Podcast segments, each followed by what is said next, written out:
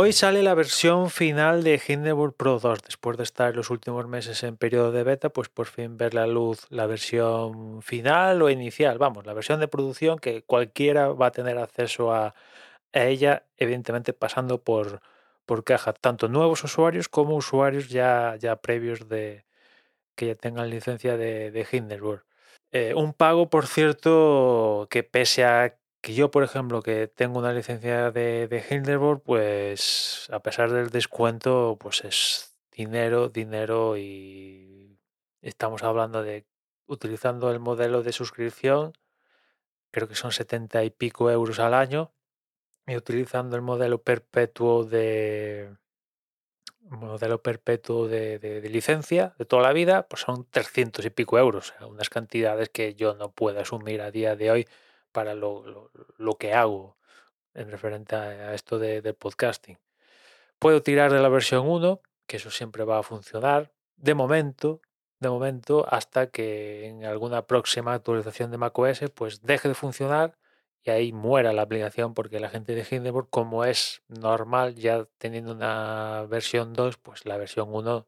no la van a actualizar ni para darle un mínimo soporte ni, ni nada. No han tenido ni el detalle en estos más de dos años desde que Apple anunció Apple Silicon y ya tenemos la opción de, de hacernos con un Mac de este tipo. No han tenido el detalle, al menos para mí me lo parece así, no han tenido el detalle de actualizar la versión 1 para que sea nativa en Apple Silicon. No han tenido el detalle. La aplicación funciona en, en Macs con Apple Silicon, utilizando Rosetta, vale, perfecto, sin problema, pero dos años desde esto y no han tenido el detalle de dejar la aplicación, al menos la versión 1, actualizada para que sea Apple Silicon. De hecho, la, la última actualización de la versión 1 la tengo documentada de, 20 de diciembre de 2022, o sea que, vamos, se la han estado guardando esto, por ejemplo, para, para Hindenburg Pro 2, que sí que ya es nativo de Apple Silicon. Ya digo, para mí es un gesto un poco feo no dejar la aplicación nativa la versión 1, pero ellos se lo han montado así. El resto, la verdad es que la aplicación, ya os digo que a mí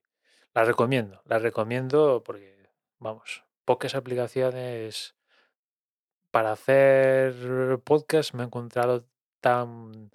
tan completas. Y bueno, en mi caso, pues puedo seguir tirando con la versión 1 hasta, hasta que por una,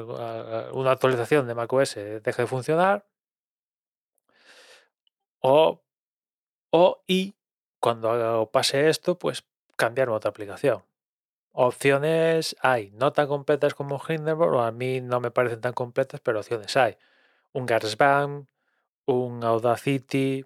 algo tipo Fusion o Amadeus Pro, que no es el editor multipista tradicional, pero bueno, ahí están también en la palestra. A mí me tendría que acostumbrar, pero bueno, tras un periodo de adaptación, pues me podrían valer o también aplicaciones tipo esta que os comenté hace mes aquí en el podcast que empezaba su desarrollo, que se llama Tipodo.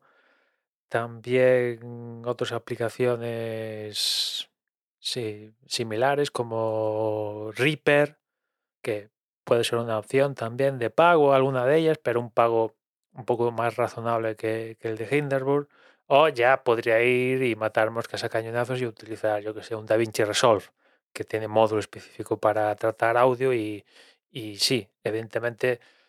DaVinci Resolve no está pensado para, para producir podcast de audio únicamente en mi caso, pero bueno, edita audio, sí, edita audio, con lo cual pues me podría incluso valer, o ya puestos a hablar de editores de vídeo, pues con la edición de vídeo también viene la edición de audio, o sea, podría tirar hasta de iMovie y, y tal, ¿no? son opciones que válidas. Al final acabaría produciendo un MP3 que subiría al hosting, pero bueno, que no son tan completas como, como lo es Hindenburg. También es cierto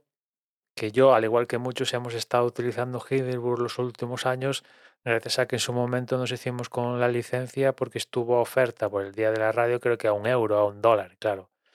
hemos estado con Hindenburg subvencionado hasta las trancas. Casi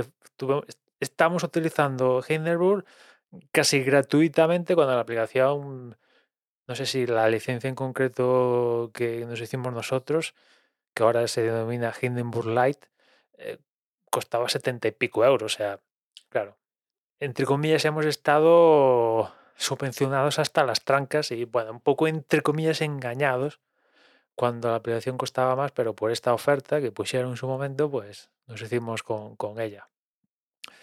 En fin, ahí está, Hindenburg Pro 2 con novedades a la hora de, de que ya es nativa en Apple Silicon, con novedades en la interfaz. La gran cosa nueva de Hindenburg Pro 2 es la historia de las transcripciones utilizando inteligencia artificial. También puedes importar un vídeo y editar el audio de ese vídeo. Bueno, algunas de estas cosillas que han, que han ido enseñando en el desarrollo de esta segunda versión y, e imagino que tienen más cosas pensadas ya ahora que, que, que la versión inicial de Hindenburg Pro 2 pues ve la luz, sale de la beta, imagino que tendrán cosas debajo de la manga para nuevas características, pero en lo que a mí respecta, pues a priori no, pues no, no las voy a catar, ¿no? Salvo que mañana me toque la lotería, pues no me, no, no me voy a pasar a Hindenburg Pro 2 ni modelo de suscripción ni el modelo de, de licencia, aún con el descuento, porque es que no, no, no, no, no puedo dedicar ese dinero a, a, este software. En fin, nada más por hoy, ya nos escuchamos mañana, un saludo.